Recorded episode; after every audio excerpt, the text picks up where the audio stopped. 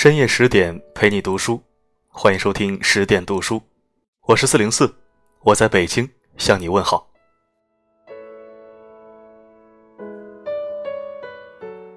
五一小长假，有的人出去玩了，有的人宅在家里。其实出去玩有出去玩的小开心，宅在家里有宅在家里的小确幸。比如天气这么热，你可以在家里看看书，写写字，听听小音乐，也是十分惬意的。今晚为你分享一篇来自六神磊磊的文章，最好的学区房是你家里的书房，一起收听。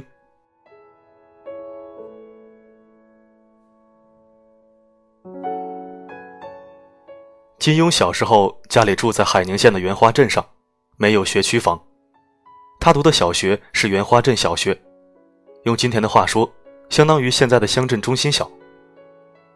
今天这所小学很美，办得也挺棒的，但是当时反正你们家长们是多半看不上的。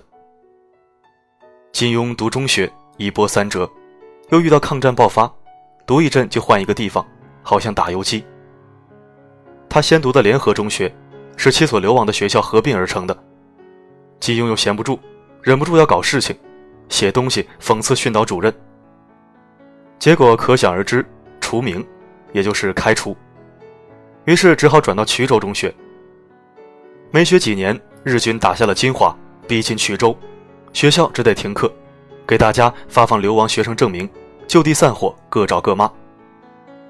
十七岁的金庸就怀揣着这样一份流亡学生证，上面盖着衢州中学的公章，背着衣服、干粮和随身的书籍，到重庆继续求学。用今天的话说，金庸真是输在了起跑线上。但是别着急，小金庸家是没有学区房的，但是有三间书房，三间。今天你家有几间书房啊？那里面有很多线装书。据他弟弟回忆，这里面有《荒江女侠》《封神演义》《儿女英雄传》《明史》《水浒》。这些书小金庸早早的就撸完了。据说《荒江女侠》就是他八岁时候看的。我现在三十多了，《荒江女侠》还是没看过。不只是旧书，金庸家里还到处是新文艺作品。他的父亲和哥哥有邹韬奋的《平宗寄语》《平宗异语》等等世界各地的旅行记，天南地北无所不包，还有邹韬奋主编的《生活日报》，这些都成了小金庸的读物。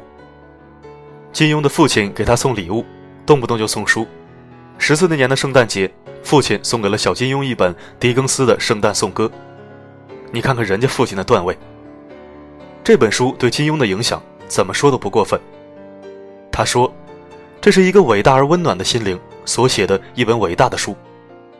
很多年后，每到圣诞节，金庸都还要翻出这本书来读上几段，怀念父亲。我一直不懂什么叫伟大温暖的心灵所写的伟大的书，直到后来邂逅了《悲惨世界》，才有了这种感觉，有点明白了金庸的意思。现在很多人很激烈地反对过杨戬，这都什么时代了，大清早亡了，你们怎么还这么死脑筋呢？要是扎家不过圣诞节，没有那本圣诞颂歌，搞不好就没有金庸这样一个中文世界的巨星了。那么金庸小时候的玩具又是什么呢？这里有一个故事简单讲一下。金庸的祖父查文清是光绪丙戌年的进士，做过丹阳知县，后来不当官了，回家编书。他编了一部《海宁查事诗钞》，规模很大，有好几百卷之多，但是雕版还没完工就去世了，书也没有印出来。这些雕版放了两间屋子，后来都成了小金庸的玩具。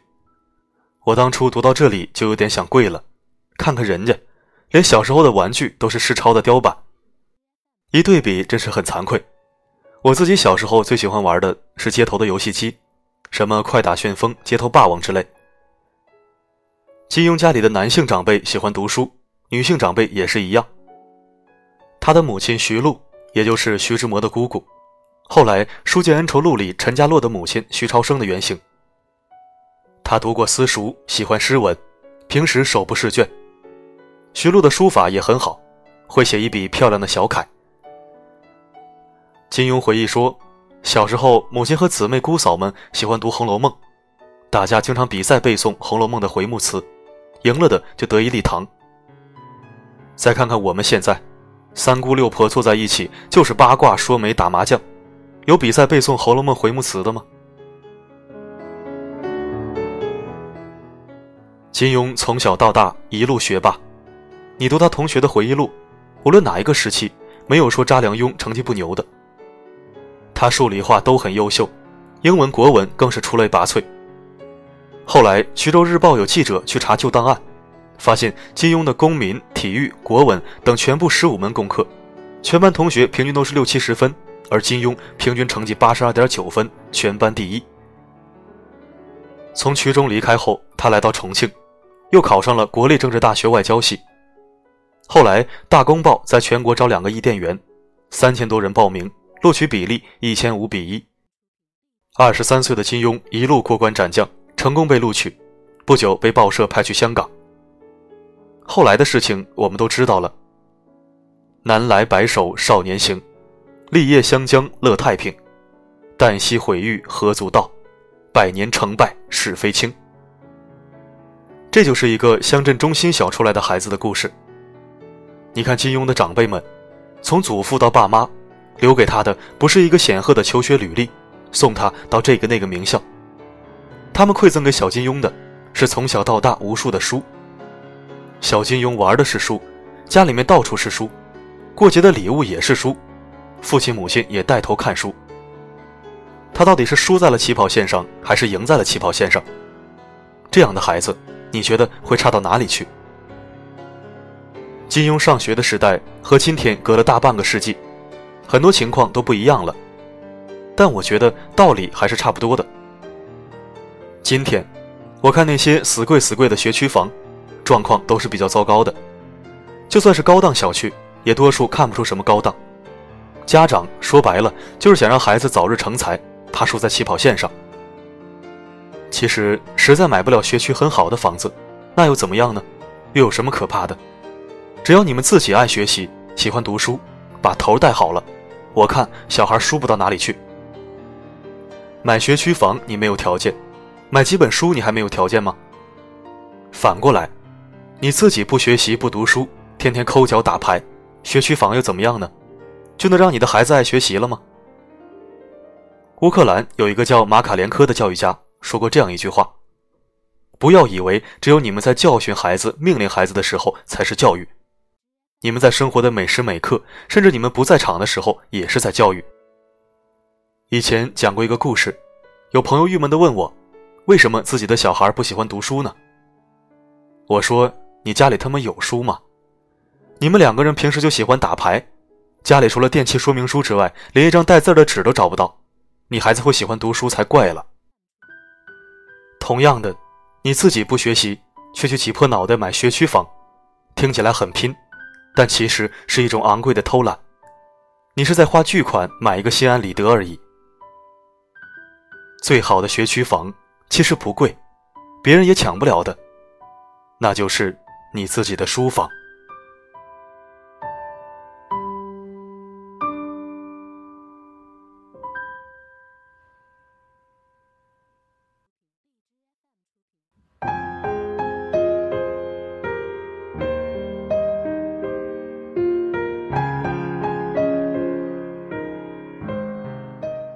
感谢收听，这里是十点读书，我是四零四。如果想听到更多我的声音，可以微信搜索四零四声音面包，关注我的个人电台。每天十点不见不散，希望我的声音能助你好眠。晚安，假期愉快哦。心跳乱了节奏，梦也不自由，爱是个绝对承诺，不说，撑到一千年以后，放任无奈淹没尘埃。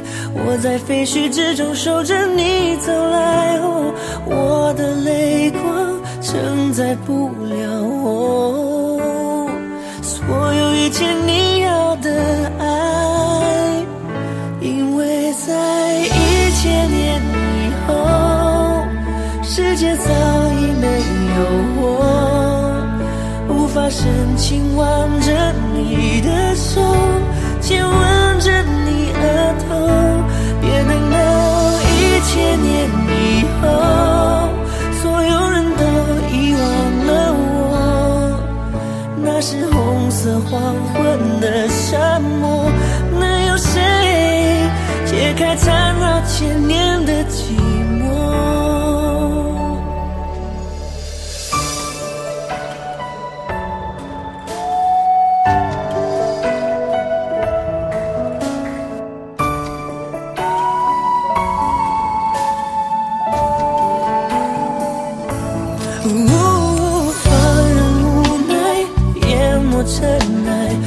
在废墟之中守着你走来，哦，我的泪光承载不了我，哦，所有一切你需要的爱，因为在一千年以后，世界早已没有我，无法深情挽着你的手，亲吻着你额头。别等到一千年以后，所有人都遗忘了我，那是红色黄昏的沙漠，能有谁解开缠绕千年的寂寞？